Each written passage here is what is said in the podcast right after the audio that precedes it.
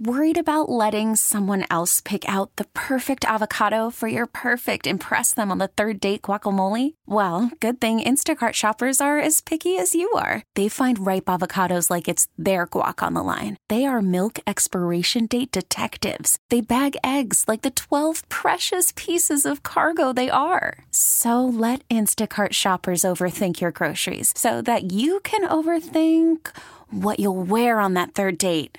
Download the Instacart app to get free delivery on your first three orders while supplies last. Minimum $10 per order. Additional terms apply.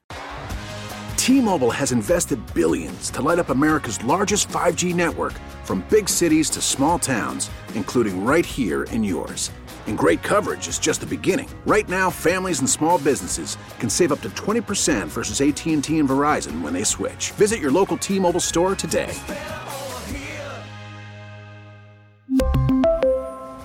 Plan savings with 3 lines of T-Mobile Essentials versus comparable available plans. Plan features and taxes and fees may vary. Good morning, Diarrhea! It's time to wake up. It's 5, and we're live. Oh, is this thing on? I don't care. I want him to hear. This is the pregame show, your early morning shot of sports. On 95.7, The Game. Come on!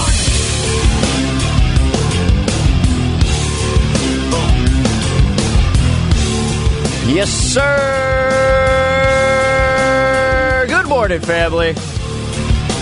Steven Langford on the pregame show, 95.7 The Game, leading you up until 6 o'clock as the morning roast will get your day started and take you until 10. Hopefully that was energetic enough for you, Steven and Hercules, after you called me out yesterday morning. I'm gonna tell you 100%. Yesterday morning, I woke up the night before once an hour. And I was watching that entire Giants game, and I was fired up. I was fired up after that win against the Rangers. And so, yesterday morning I had a little less of an energetic opening because, well, quite frankly, I was hella tired. But yesterday we did have a Giants game in the afternoon, so no lack of sleep. I am ready, and we have a ton to get to today because the Giants, after all, did lose 4-3, and I want to talk about that game and just the fact that really this was the first coaching blunder that I've seen from Gabe Kapler. And sure, the bullpen needs some work, but there's something that I saw in that game yesterday that totally made the difference, in my opinion, late in the game, and that's why the Rangers were able to come back. So we'll get to that. There's a call from the Mariners game, which I also want to play for you. The sound is hilarious.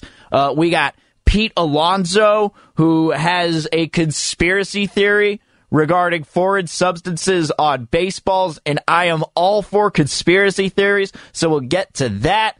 Kyle Shanahan shutting down OTAs until summer, giving these guys a ton of extra rest. I mean, there's a ton to get to. Plus, we got the Nets and the Bucks, and we had a Suns and Nuggets game last night. And, you know, I'm just off the front, and I got to give credit to DeAndre Ayton and the way that he's been playing so far. But I'm here. I'm ready. Let's do this. You're welcome, Steven from Hercules, DJ from Richmond. Wow, I didn't think that would actually happen.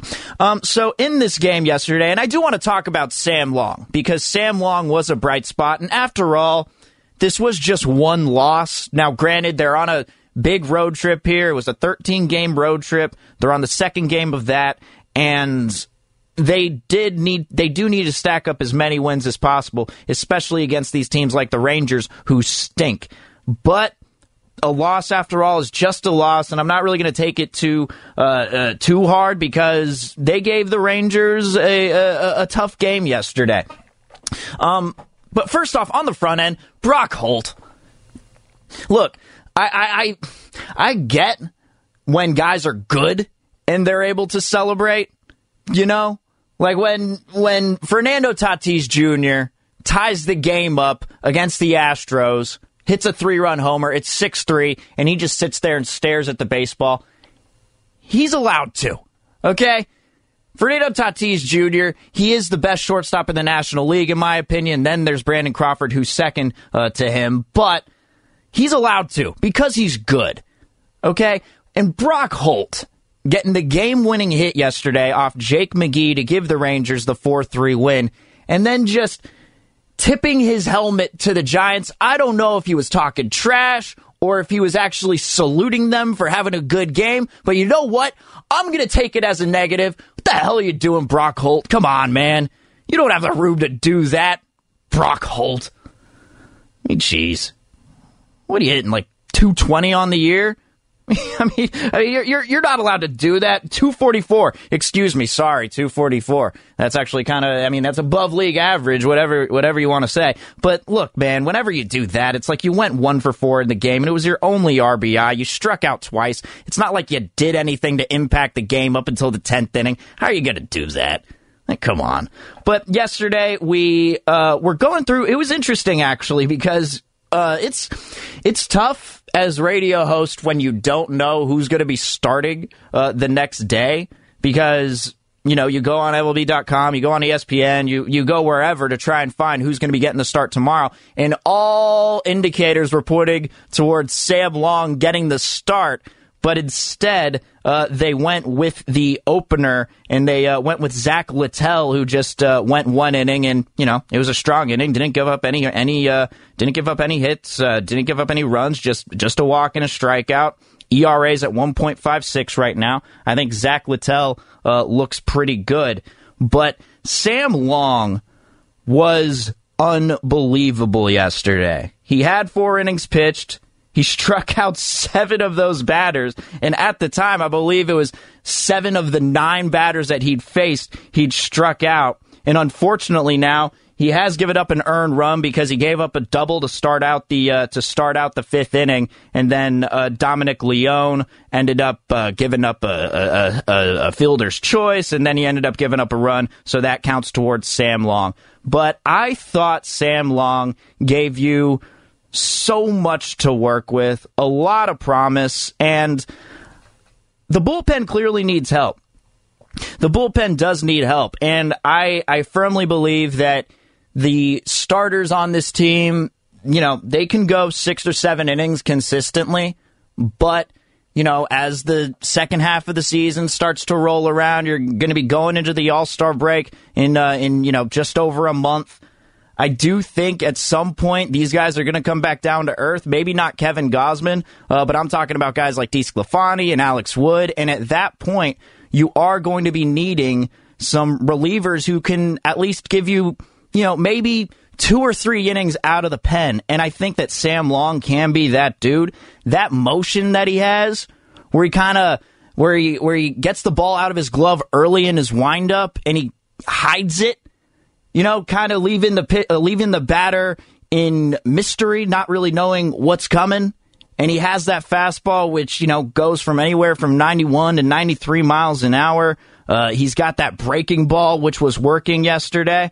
The dude just had a lot of confidence. Now, granted, it was against the Rangers. The Rangers are not a very good offensive team, so you got to take that with a grain of salt. But what he was showing yesterday, I think, gave a lot of Giants fans hope. I mean, where is it here? He does want to be known as Sammy Long. That is the Sammy Long type of thing. But for the 574, this might be way too early of a take, but Long could be their 3rd, 4th starter. He looked nasty.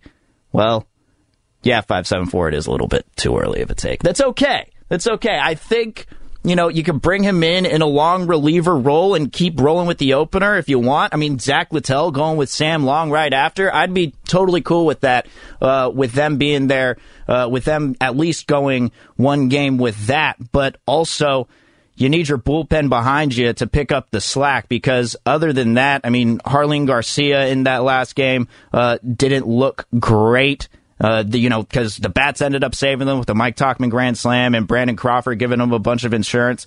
But it doesn't seem like they have that other reliever right now, and that is in question. But Sam Long looked fantastic, so shout out to him. And as a matter of fact, in the next segment, couldn't help it, but Sammy Long, look, I'm going to be honest, his teeth look great. Great teeth on Sammy Long. So in the next segment, I'm going to go through my top 5 teeth on the Giants.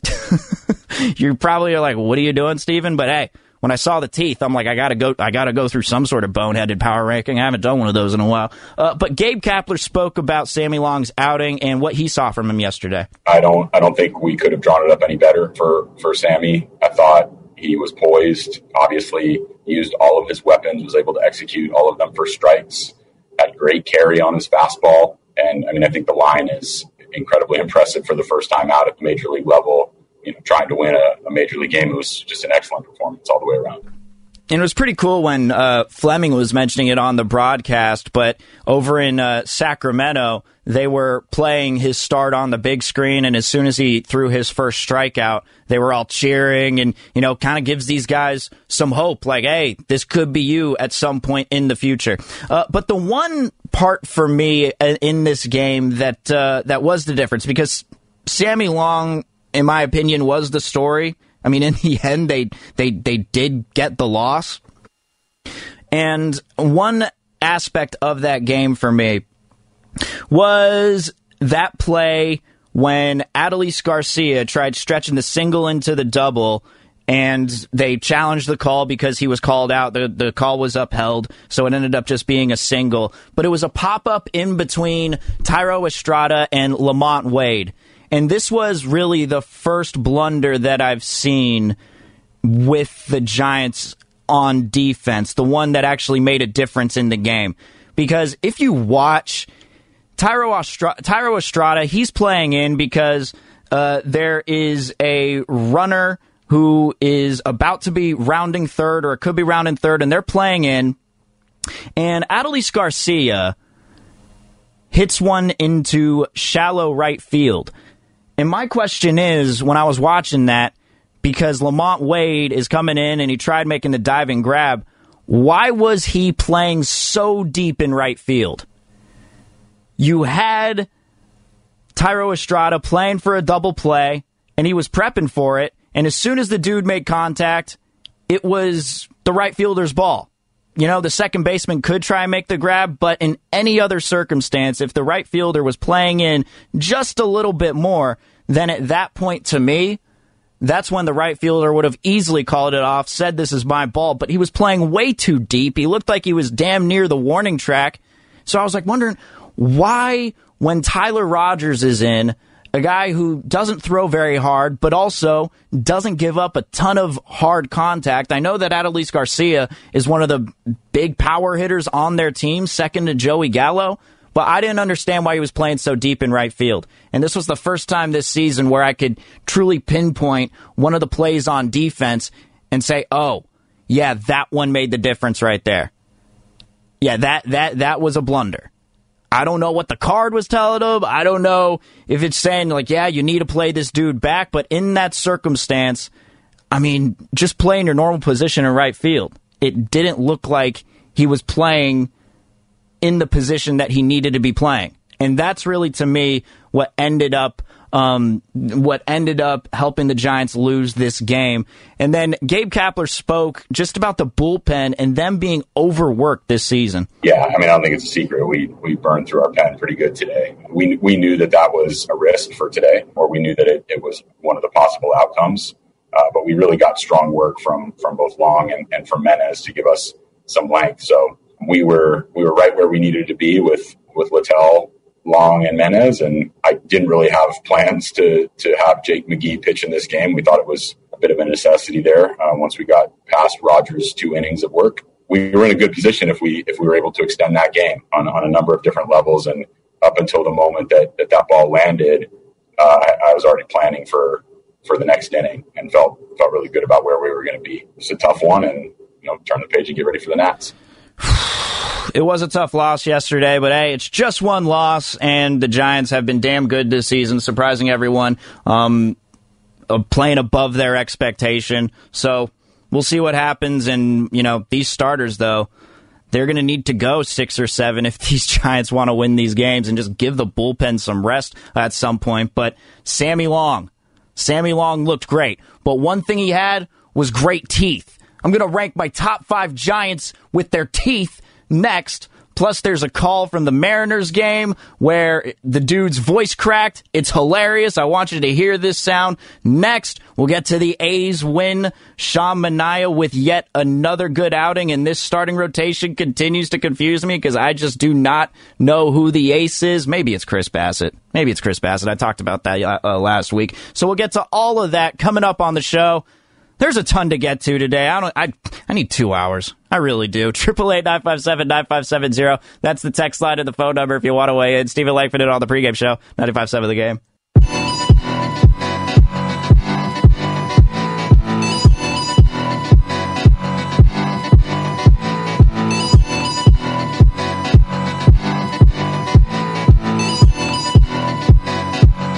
Now back to the pregame show on 95.7 The Game. Here's Steven Langford.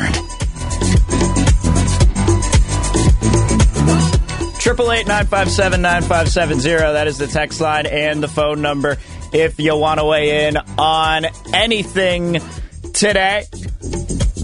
Coming up a little later on in the program, there's a lot that I want to get to. We got the A's getting their win. The Giants had their loss. We had Pete Alonso calling out Major League Baseball, and he has a conspiracy theory regarding these foreign substances. Want to get to that. And then we'll also get Kyle Shanahan, because he spoke yesterday to the media and explained why he is canceling OTAs. And I just have just a quick take on that, because there's only so much you can take away at some point. But there was a call yesterday that I want to play for you, because if you know me, if you've listened to this show, and plus also I got the top five teeth on the Giants coming up. Thank you, Sammy Long, for that content. But if you know this show, you understand that not only do I have a lot of stupid power rankings that I like to go through, and that's one of them coming up here, but I also like to play funny highlights anytime you hear them. And to me, this is one that made me laugh. I don't know if you're going to,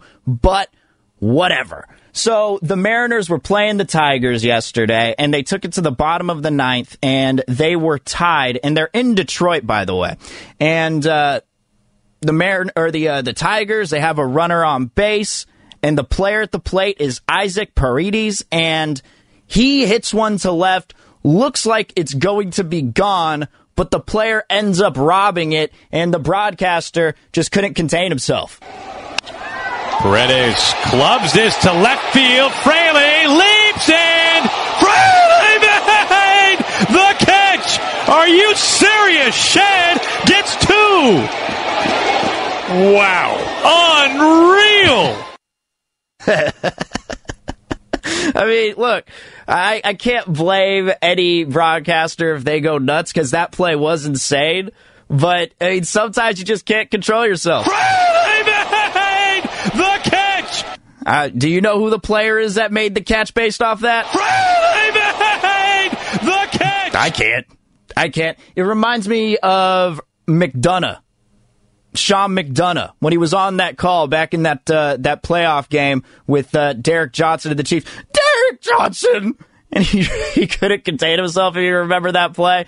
But, man, when I heard that yesterday, I don't know. I was just made happy. Paredes clubs this to left field. Fraley leaps in.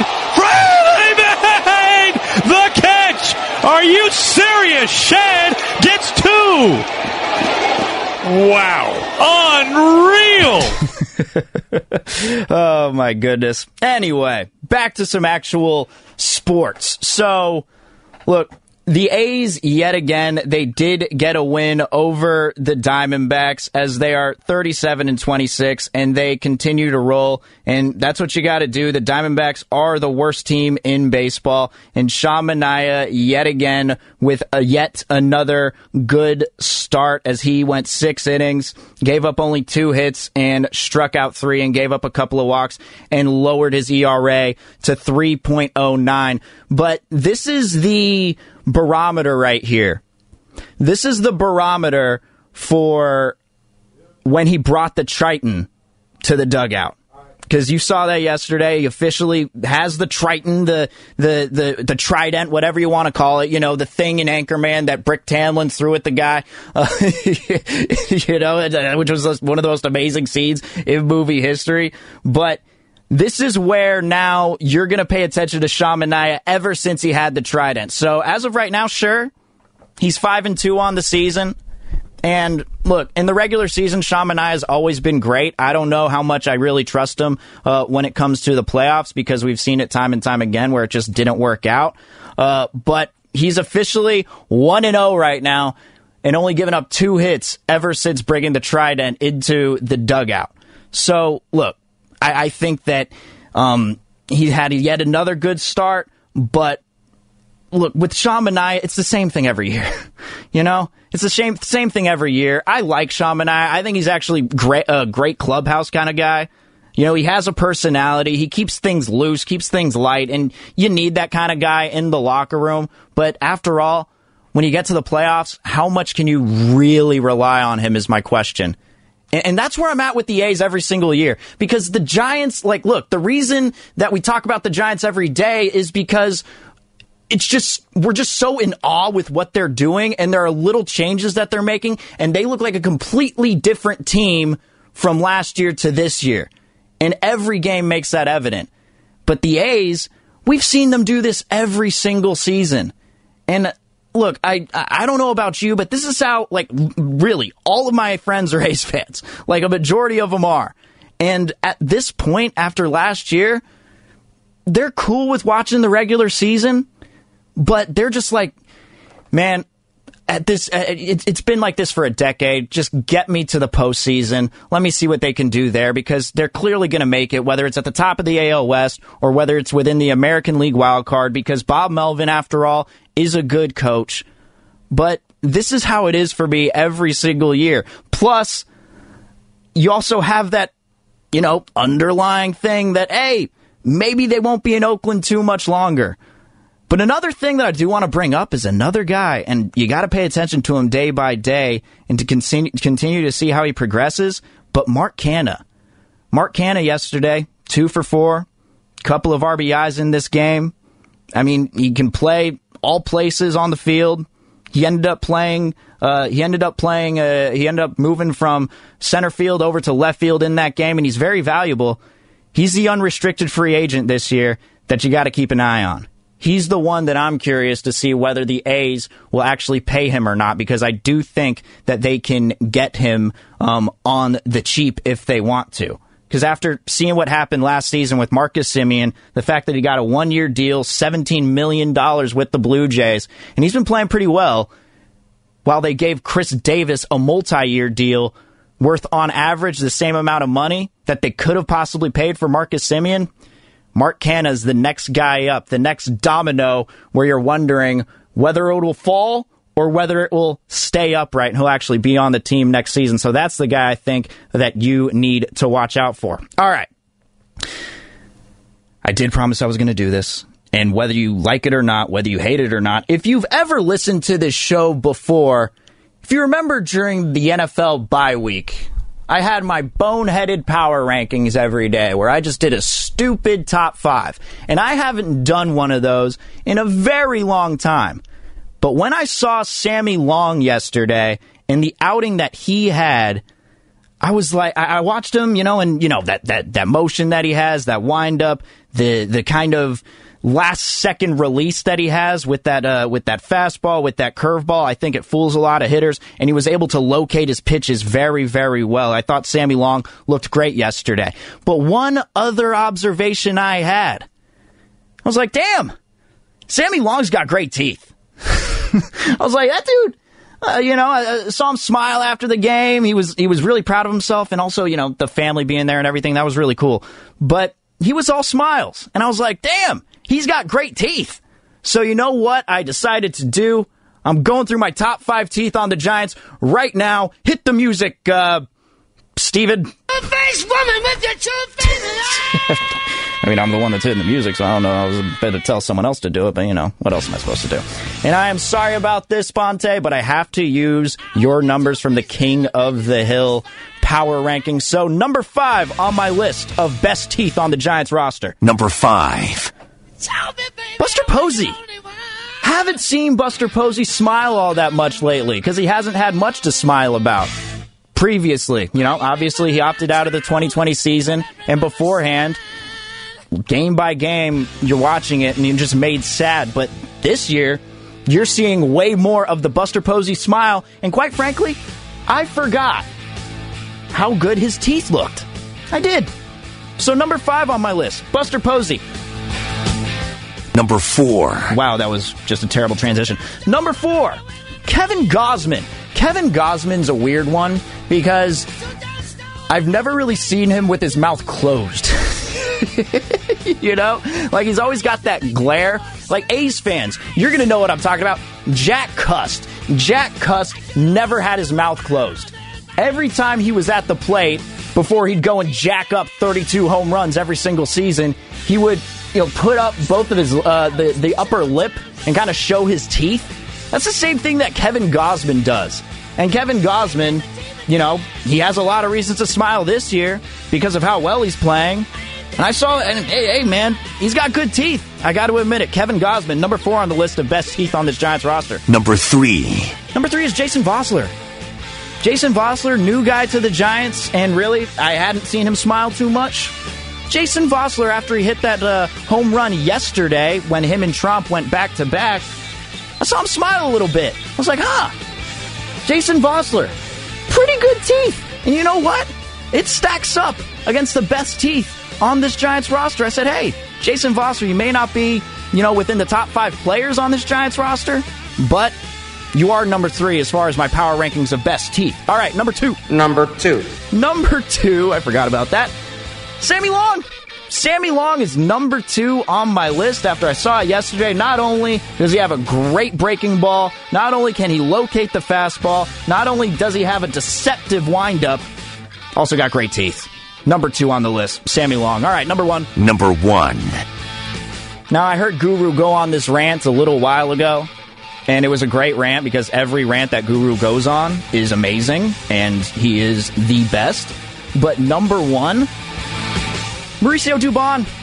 Who else? Mauricio Dubon. If you are thinking through this power rankings about the best teeth, and you didn't have Mauricio Dubon on your list, well, I'd think you're delusional.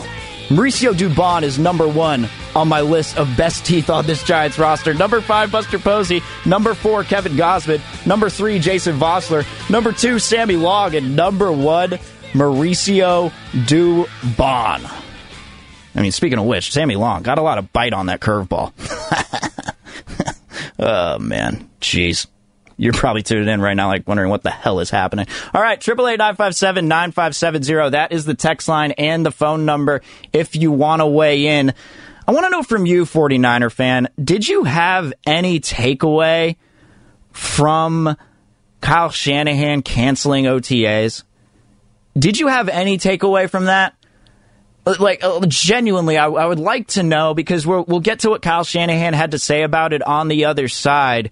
Because yesterday, there was only one thing to me that really stood out among canceling OTAs, because they're right toward the end of it. They were only having a couple of practices left, and they were going to take some time off before they went into training camp.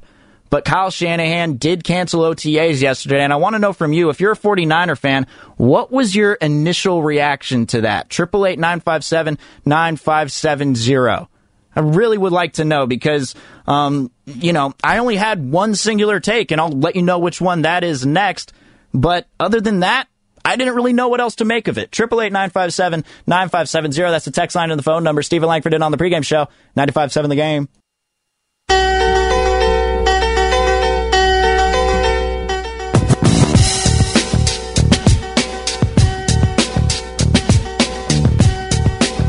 Now back to the pregame show on 95.7 The Game.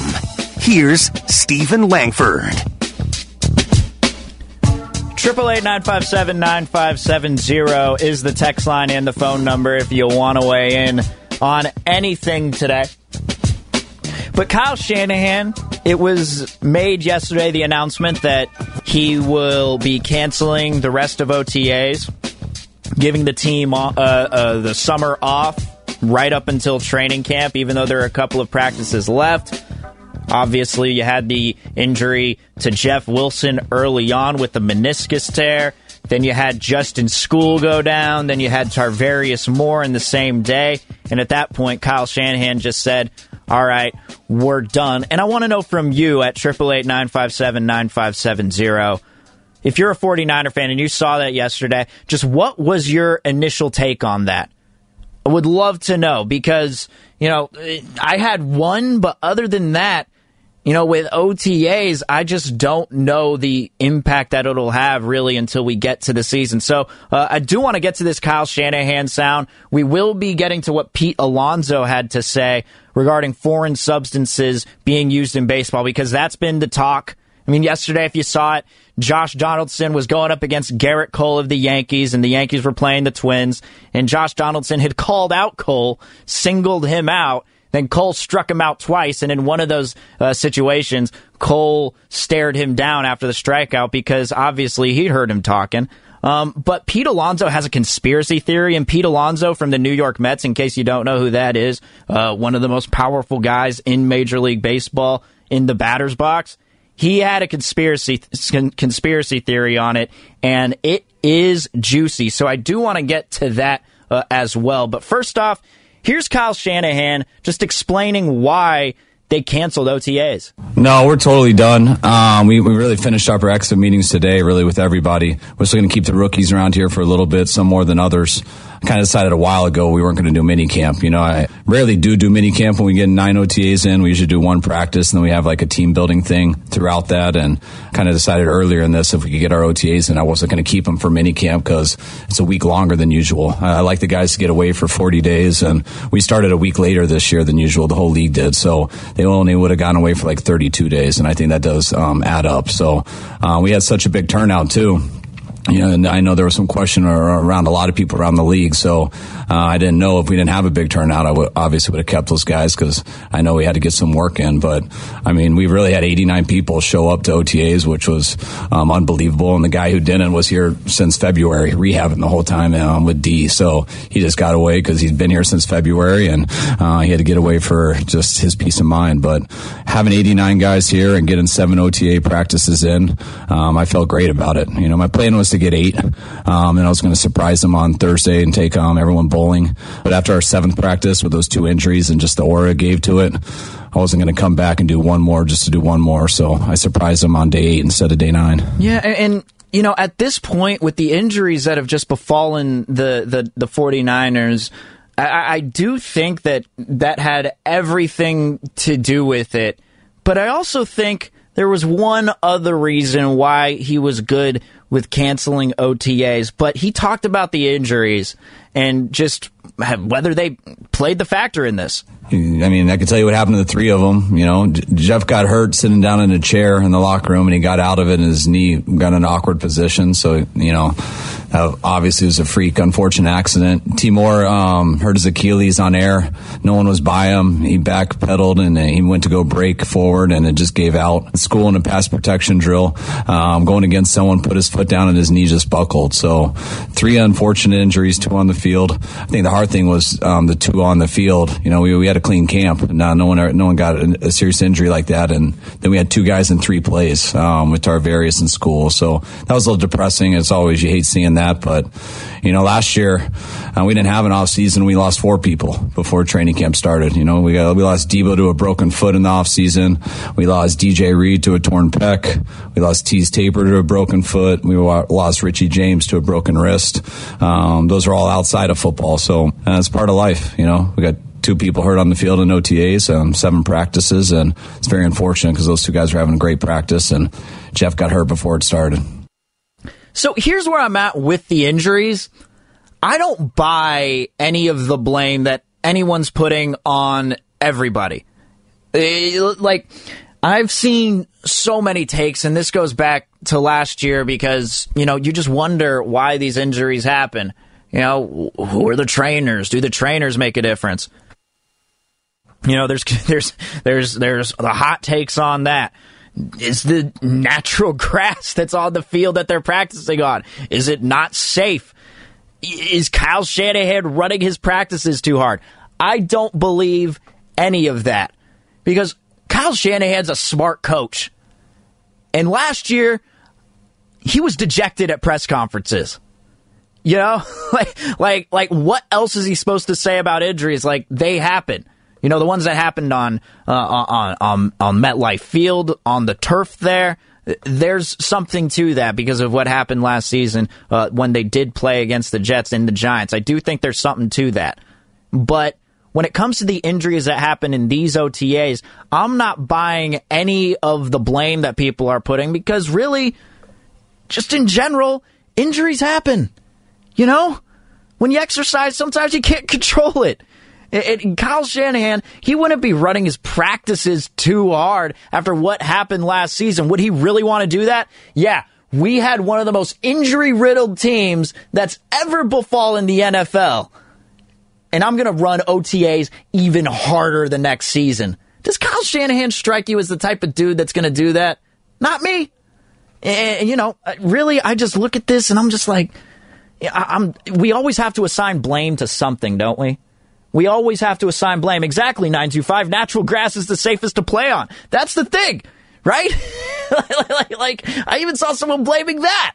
It's like, what is happening? And maybe I need to get off the internet and get off Twitter, but how else am I supposed to take the pulse of these fans here? And you just hear Butcher Boy in the background. But I do think there is one thing that I take away from this. One thing, because naturally he just wants to end this because there's only one practice left and really it's not worth it. One more day of OTAs going into training camp. Training camp is the most important thing. But there was one takeaway I had from this whole thing, and it happened after I heard this clip from Kyle Shanahan talking about how Jimmy Garoppolo looked in OTAs. I think Jimmy had his best spring since we've had him. You know, is we had the spring the first year with him. The second year he had the ACL, so we didn't get that. And then last year it was COVID, so this is really a second one, not being on an ACL. And I thought Jimmy came in great shape, really locked in, a good place physically and mentally, and he had as good of OTAs as he's had. So, in my opinion, when I heard that and the fact that he's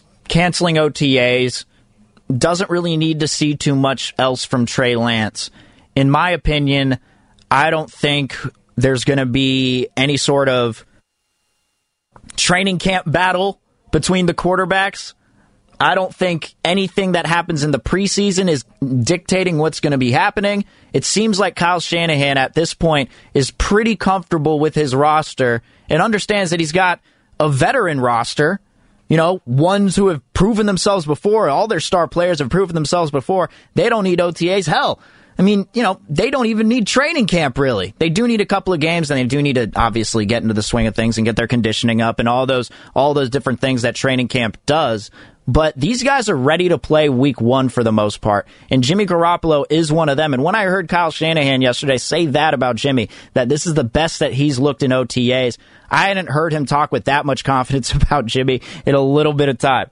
You know, there'd always be that uncertainty with him. He'd say, oh, yeah, he looked good, you know, just as good as anyone can look at OTAs. And Kyle Shanahan can do that back and forth thing where you just kind of are left confused.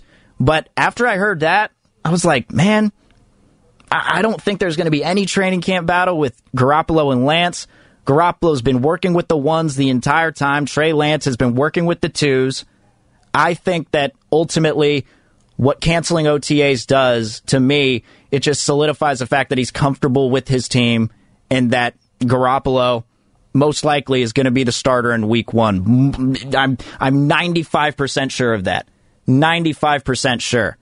The training camp battle is going to be happening maybe with the who's going to be playing slot receiver, you know, who's going to be that number three guy, what's going to be happening with the cornerbacks. There are plenty of other training camp battles that we'll have to pay attention to, and I just don't think that any of them are going to be surrounding the quarterback. All right.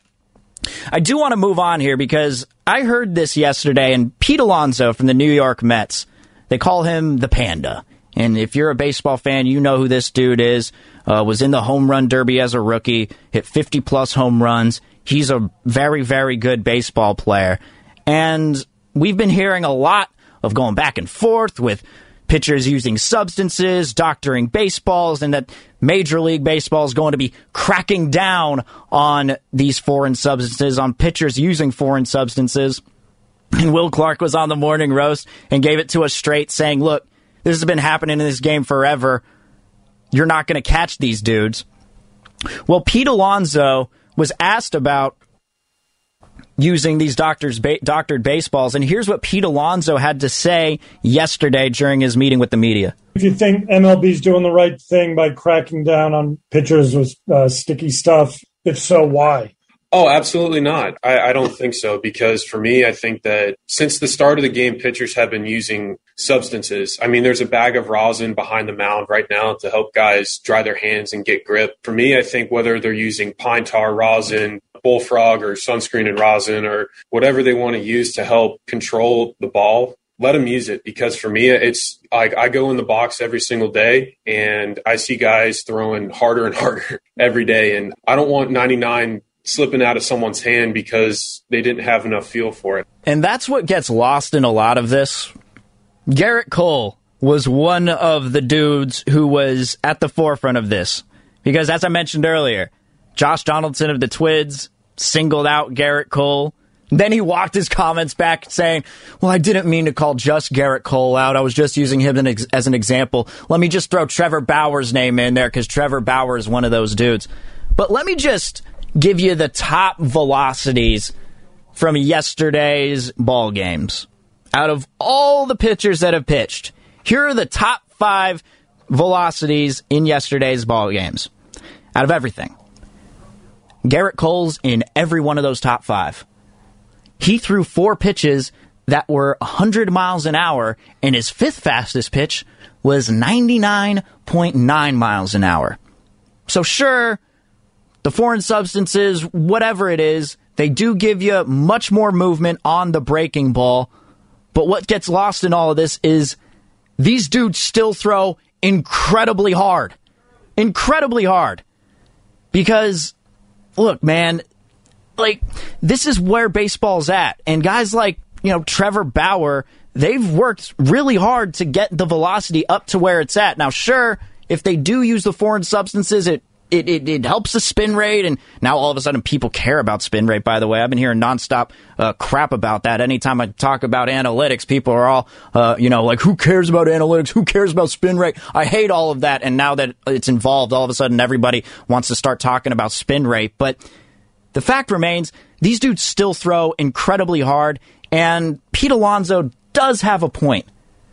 It does have a point. And from the 925, this is where I'm at. But part of the reason they throw that hard is due to the fact of having the sticky stuff to give them a grip. The idea is that they don't have it. They will have to take something off the ball and learn to control more. But Gerrit Cole wasn't using anything yesterday. He wasn't using anything. And yet he still had grip on the baseball. Or at least if MLB's saying they're going to crack down on it and Gerrit Cole's the number one dude, what kind of cojones would Gerrit Cole have if he's just going to use them immediately in his first start ever since this came to the forefront? And he was asked about it. Just, this has happened for a long time in baseball. Do you think he was using that yesterday? You know what I mean? Like, that's where I'm at. These dudes throw hard because they have worked on their velocity time and time again because pitching development more than anything in baseball has risen. And that's what analytics do. Analytics, everyone talks about them in the game, but there's also the part of it that has the development side to it. And guys are putting, 4 to 5 miles an hour more on their fastball just based on the work that they're doing. But here's a conspiracy theory that Pete Alonso had, and this one, it's very interesting. I think that the biggest concern is that Major League Baseball manipulates the baseballs year in and year out, depending on the free agency class or guys being in an advanced part of their arbitration. So I do think that's a big issue, the ball being different every single year. With other sports, the ball's the same, like basketball, football, tennis, golf, like ball's the same. So I think that that's the real issue with the changing of the baseballs. And maybe if the league didn't change the baseball, pitchers wouldn't need to use as much sticky stuff, because for guys that feel the ball and throw the ball every single day, and for it to change every single year, it's not fair to the people who are using it every single day and throwing it. And I don't know where that conspiracy theory comes from. I don't know if Major League Baseball, would they want to change the baseball so guys are having a lower average or pitchers would get a higher ERA? Like, who would this truly affect? Like, what would their outcome be? But when I heard that, I was just like, wow. You know, when you change it with every class, like, every year, the reason that they're doing that is so that they, for whatever reason, I really don't know what that would be, but when Pete Alonso said that, I said, man, that's crazy. If they would change the baseball based off of every year in free agency, then, I mean, at this point, if they're doing that, you need to get a new commissioner, man. Rob Manfred needs to be done if this is the case, because they are just doing everything in order to ruin baseball. They're trying to, because there aren't any rule changes that are being made. The shift, I don't say you take it away completely, but I do think that you can change the rules a little bit so you're not shifting as far, you know, whether it's putting guys back a few feet, whatever it is. And from the 510, 100 miles an hour, 10 miles an hour, 100 miles an hour, 1,000 miles an hour. Barry Bonds would have still hit a home run off of them in his prime. Hey, man, did you see that home run the other day? I think it was, the 22-year anniversary of that home run that he hit in New York, where John Miller's like, this one's in New Jersey.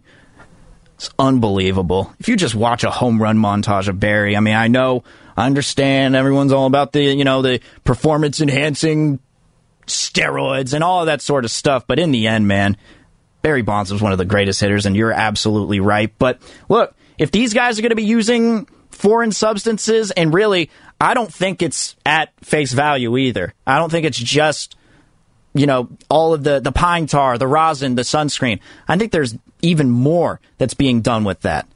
Like I feel like we're past the point now, because these things have just been used for so long. As the game evolves, I'm sure the foreign substances have evolved as well, to the point where we just don't even know what they're using.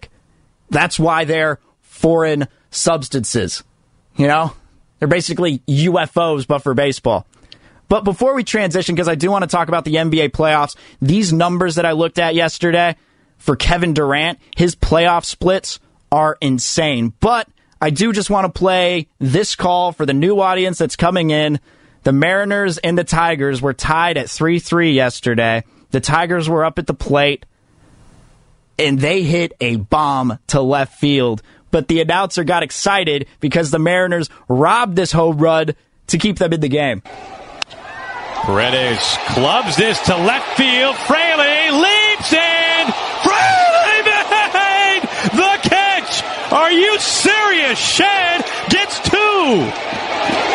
Wow. Unreal.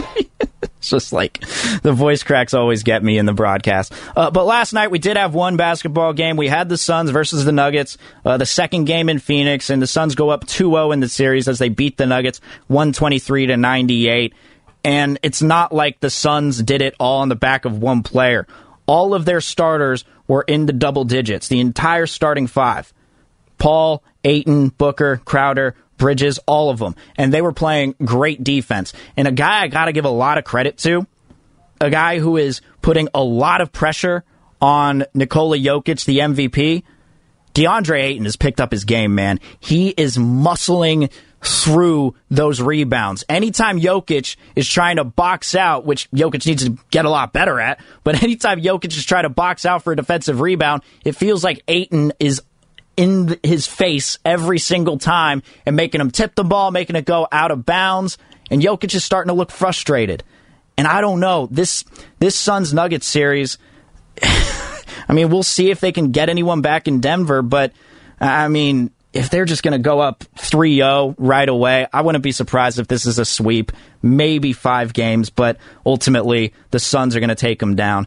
But Kevin Durant, we're going to see him tonight as we got the Nets and the Bucks and the Clippers and the Jazz. One series which I think is out of reach. I don't know whether they're going to do it in 4 or 5 games, but the Nets are clearly going to beat the Bucks because the Bucks have way too many adjustments to make. But real quick, Morning Roast, are you guys listening to this? I want you guys to come on the air here real quick. Like, have you seen Kevin Durant's playoff splits for the this year so far? Have you seen him at all? My bad, I didn't have your mics turned on. Now go. See who?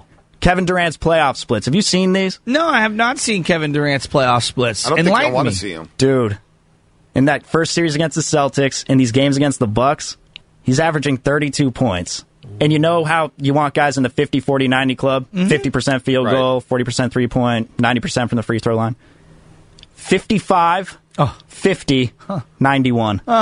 I miss that guy. I think the Warriors could use him. How disgusting is that? Steven. Yes. Breaking news. What's that? He's good. Yeah. Incredibly good. But 55, 50, and 91? Unbelievable. My goodness. The Bucks got no shot. They just got no shot. This series is over. But you do have the Clippers and the Jazz, and that could turn into an interesting series. All right. The Morning Roast is coming up next. I'm sorry. I just had to bring you guys on because I saw that, and that was insane to me. Tune to the roast now. We really need new phones. T-Mobile will cover the cost of four amazing new iPhone 15s, and each line is only $25 a month. New iPhone 15s? It's better over here. Only at T-Mobile, get four iPhone 15s on us and four lines for $25 per line per month with eligible trade-in when you switch.